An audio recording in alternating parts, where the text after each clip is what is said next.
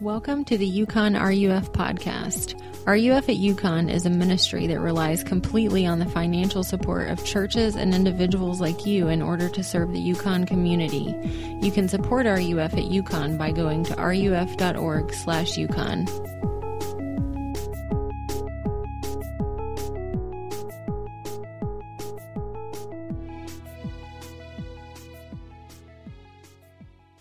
Okay, so this semester we can move on to our passage. We're uh, I'm wrapping up. This is the second to last week in a five-week series, I think, on the final days of Jesus that we've been looking at, focusing on uh, part of the Bible that gets a lot of attention, these final days, uh, Jesus' saving work. And so we looked at Jesus' entrance into Jerusalem before he was put on trial.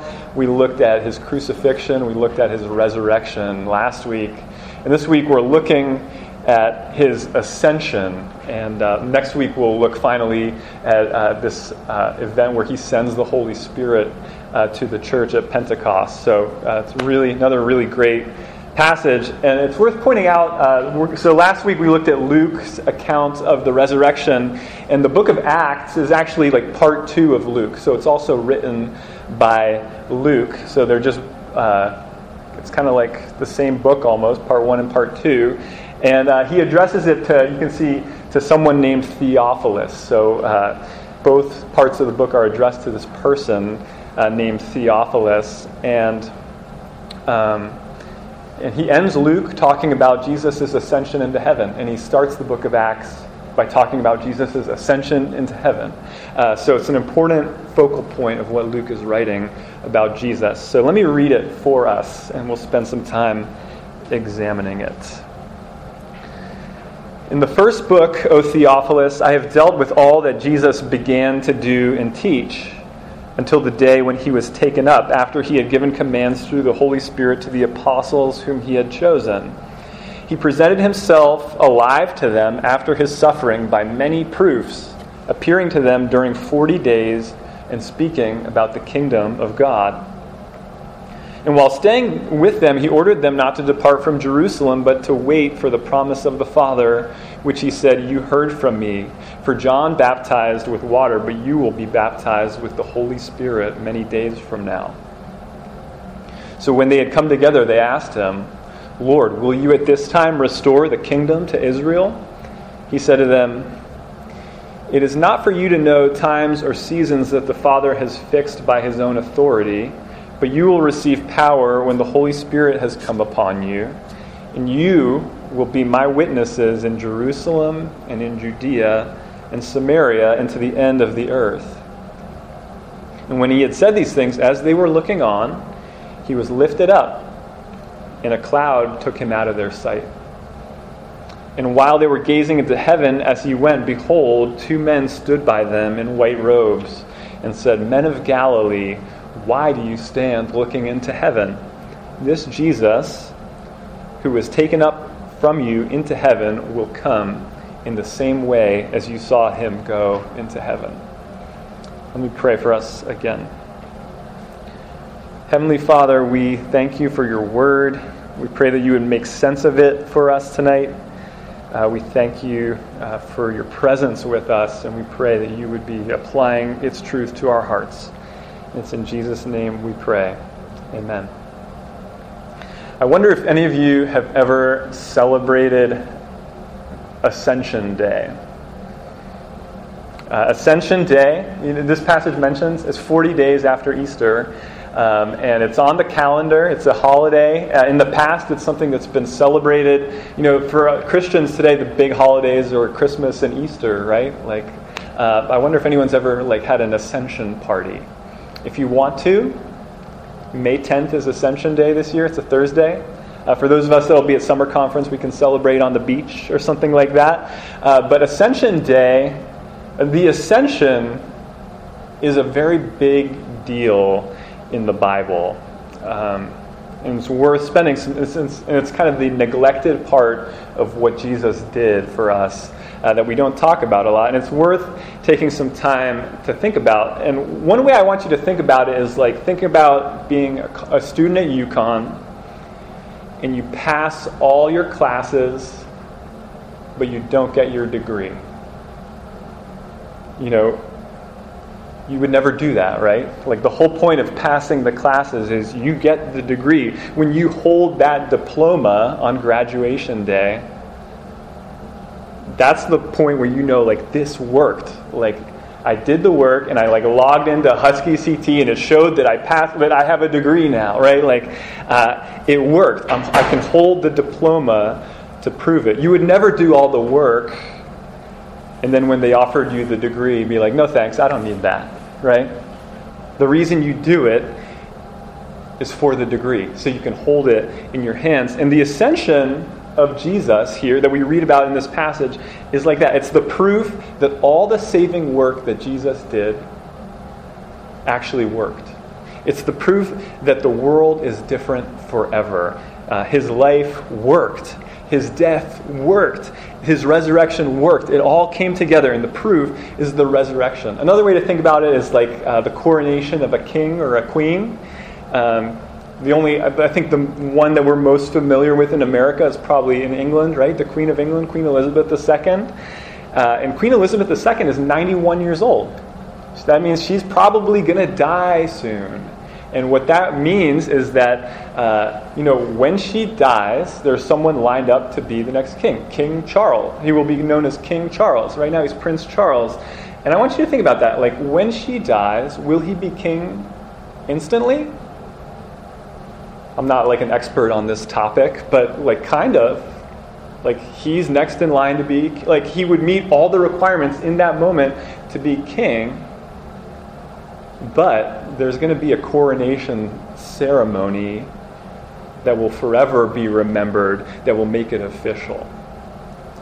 And I want you to, so another way to think of Jesus' ascension is like this is his coronation ceremony as he ascends into heaven. And we can see that Jesus' disciples don't get that right away because they're looking up into heaven when he departs. And there's these angels there, and they're like, Why are you looking up? You know, what should they, if they understood what was going on, what should they be doing? I don't know. Probably celebrating, probably worshiping. Uh, this is the moment that makes it official that all of the ways that God worked to save the world happened. Like it worked. But they don't yet understand everything about what it means.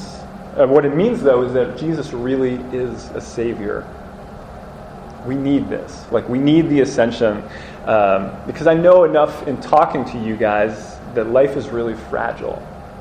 I know enough from talking to you all that life presents so many challenges and so many trials and so many tests. And, you know, I talk to you all about a lot of these things. And, you know, sometimes we talk about what's going on in your life, or sometimes we talk about what's going on in your family, and I try to listen and sometimes offer advice. But I hope what I do consistently is point you to the ascended Christ, the one who not only did the work to accomplish salvation, but is now universally recognized as the King of the universe.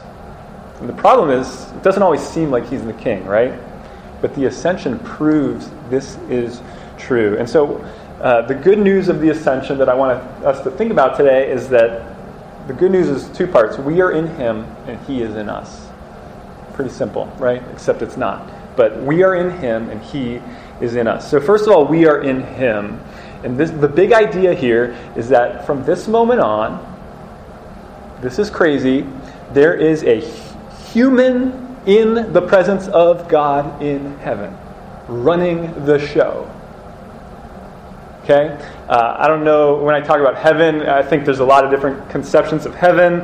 And, and, and you know, I, heaven is not actually up, although like we all we think of the heavens, which is different than actual heaven, but uh, we look up um, just because it's something we do. But heaven is this is a realm outside of space and time in the Bible. It's the place where God dwells. And a good way to think about it is God relating uh, from heaven to earth the way an author relates to his or her characters in a story. So, uh, my, some of my favorite books are the Harry Potter books. So, think about J.K. Rowling and Harry Potter and Friends. Uh, you know, J.K. Rowling is not hiding somewhere in Hogwarts. Uh, she's not in the wizarding world at all. The only way Harry Potter could ever meet J.K. Rowling is if she wrote herself into those stories, right? Uh, only if she like made herself a character in her own stories. Uh, and what the ascension is saying is that Jesus, so the incarnation means God wrote himself into our world like an author in a story. And what the ascension is saying is that Jesus, after he conquered death through his life and death and resurrection, has now moved back from the realm of the characters in the story to the realm of the author. He's now in heaven. He's at the right hand of the Father. He's, in other words, in the control room of the world. And the reason that's a big deal is because Jesus is a human, a man like you and me that has blood pumping through his veins in heaven. He's an actual man, like he has a blood type. And this has not happened since Adam and Eve were kicked out of the Garden of Eden for rebelling against God. You know that story? Adam and Eve uh, disobey God, and they're immediately the consequences they can no longer walk with God in the garden. They can no longer see Him face to face. And the big question from then on, through all the ages, has been how can flesh and blood ever dwell with God? And the answer has always been it can't. They can't. It cannot happen. God is holy. He can't be in the presence of those who have turned from him. He can't be in the, present, in the presence of sin and death. That's always been the case until the ascension happened. Because now there is flesh and blood with God in heaven. Because Jesus is a true man and he has no sin. He, so he can be there. Uh, and that's very good news for men and women like us, because what it ultimately means is that we can go.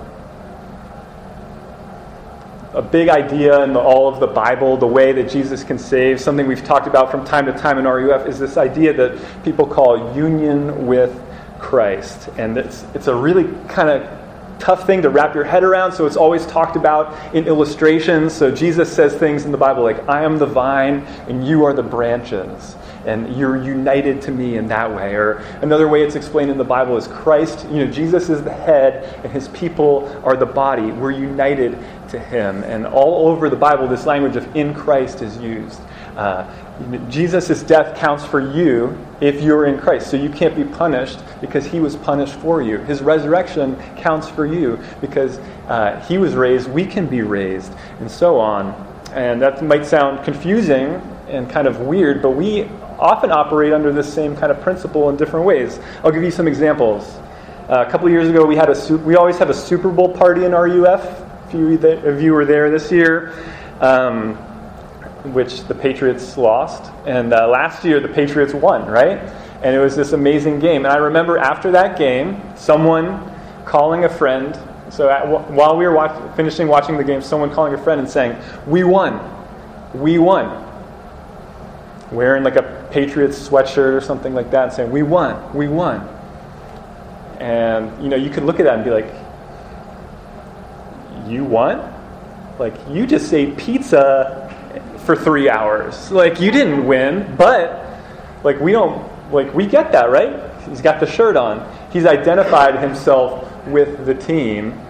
And so because the Patriots won, he won. Uh, I'll give you another example. Uh, marriage provides a really good example of this, right? I'm married. My wife's name is Maggie. And uh, because we are married, we are united as one. And what that means is that everything that she has is mine, and everything that I have is hers. And so, how that practically works out is like if I'm in my house and I'm thirsty and I see a water glass like on the table over there, uh, I will go over and drink it without asking Hey, is this yours? Can I have some? Why? Because I'm married to her. Like, it's my, like, I don't need to ask her. I, I just go and take it because the, her glass of water is my glass of water. And it's great. Um, um, you know, whatever is true of hers becomes true of me. Um, and what this is saying, what the Bible teaches, is that the way we relate to God is by union with Christ. So, what is true of Christ, what's true of Jesus, becomes true of us. And we really need that. Because in mom- think about the moments of despair that you face and those moments where you think like, will I ever change? And what you need to know in that moment is that Jesus Christ, a man, an actual man, he is God and man, is now with God the Father in heaven. And because he has united Christians to himself, we are there too. Like, if you are in Christ, if you are a Christian, then the most true thing about you is that you are with the Father. It's mind boggling. Like, we could spend all year kind of thinking about the implications of it, but it's true. The most true thing about you isn't your bad attitude. The most true thing about you isn't your greedy heart, if you're a Christian. The most true thing about you isn't your web browsing history. If you are in Christ, then the most true thing about you is that you have a place at the right hand of God the Father in heaven on your best day or your worst day. It's been secured for you there. And the proof is that Jesus Christ, a man, is there right now. He was here, now he's there. Okay, so that's what it means that we are in him. But the other side of the coin is that because the ascension happened, because this is true, he is in us. And this is a big deal too. Uh, Jesus, because he's in heaven, is now with Christians forever. Uh, and in the story, after Jesus is lifted, lifted up and taken away from them, they're all looking into heaven, right? All his disciples that are there. Uh, why are they doing that? Because they want him to come back, right? Like, wouldn't you know? Think. Do you ever wonder about what it would be like? Like, wouldn't it be easy to believe if you could like see Jesus eye to eye, or like have a meal with him, like some of these guys did, or like walk around with him? Uh, like, we all want that, right? Like, wouldn't that be great? Uh, but it's actually better for these disciples and for us that he's in heaven. Uh, in, the in the Gospels, the disciples, uh, there's several places where they're kind of like, don't leave, don't leave. And Jesus says, it's better for you if I go so that I can be with you by my Spirit. Um, because the Jesus of the Jesus on earth can only be in one place at a time ascended Jesus, the Jesus we know today, can be everywhere that Christians are. Uh, sometimes, you know, what that means is like when we study the Bible and see all the ways that Jesus acts, you know, how kind he is to people and how gentle he is with sinners and all of that stuff, um, you know, we, we look at those and we say like man isn't wasn't jesus great? Isn't that you know it's heartwarming right? Wasn't jesus so great? But the ascension means that that's how jesus is now toward you today. He's with us today. This jesus can make you alive today. This jesus can actually comfort you in your sadness today because he's ascended into heaven um, and one of the, re- I hope you notice that this interesting thing, the way this starts out in verse 1, it says, In the first book, O Theophilus, I have dealt with all that Jesus began to do and teach. I don't know about you, but when I read that, knowing like all the stuff that's covered about Jesus' life, I'm kind of like, the stuff that Jesus began to do seems like he kind of did a lot already. But the ascension means that Jesus is working now. It means that Jesus has not stopped working since this day. And, and what is Jesus up to now? Working through Christians by his Spirit. That's what he's doing. And what that means, I'll give you a couple examples of what that might mean. Uh, when you open up your Bible with your roommate or with your classmate and you tell them who Jesus is and what he's done, what that means is they may encounter the real Jesus through you.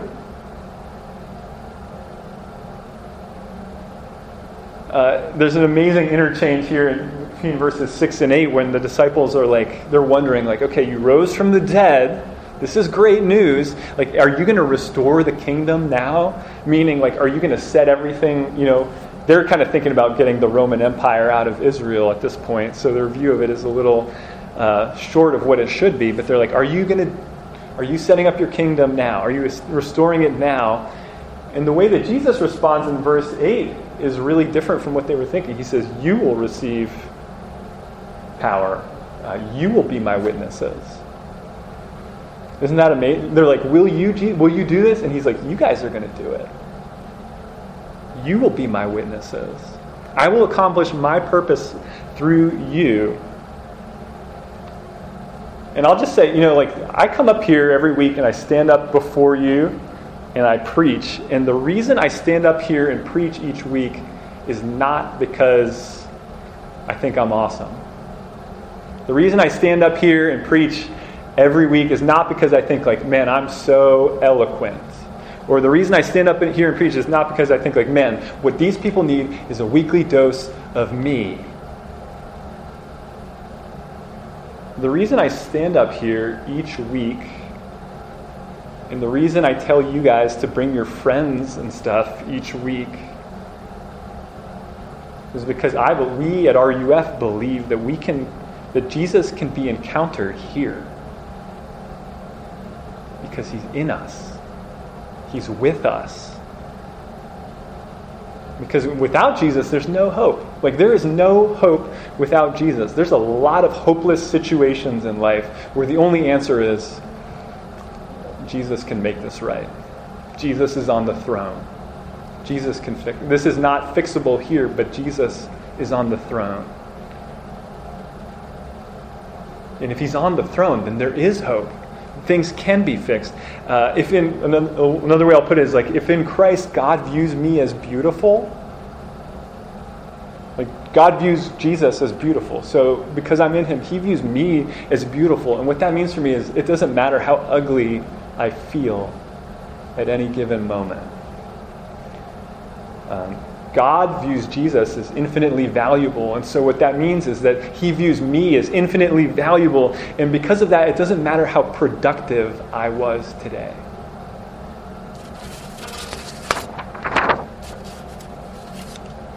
If Jesus is running the show, if there's a man named Jesus in heaven with God ruling the world, then I can change because He's helping me.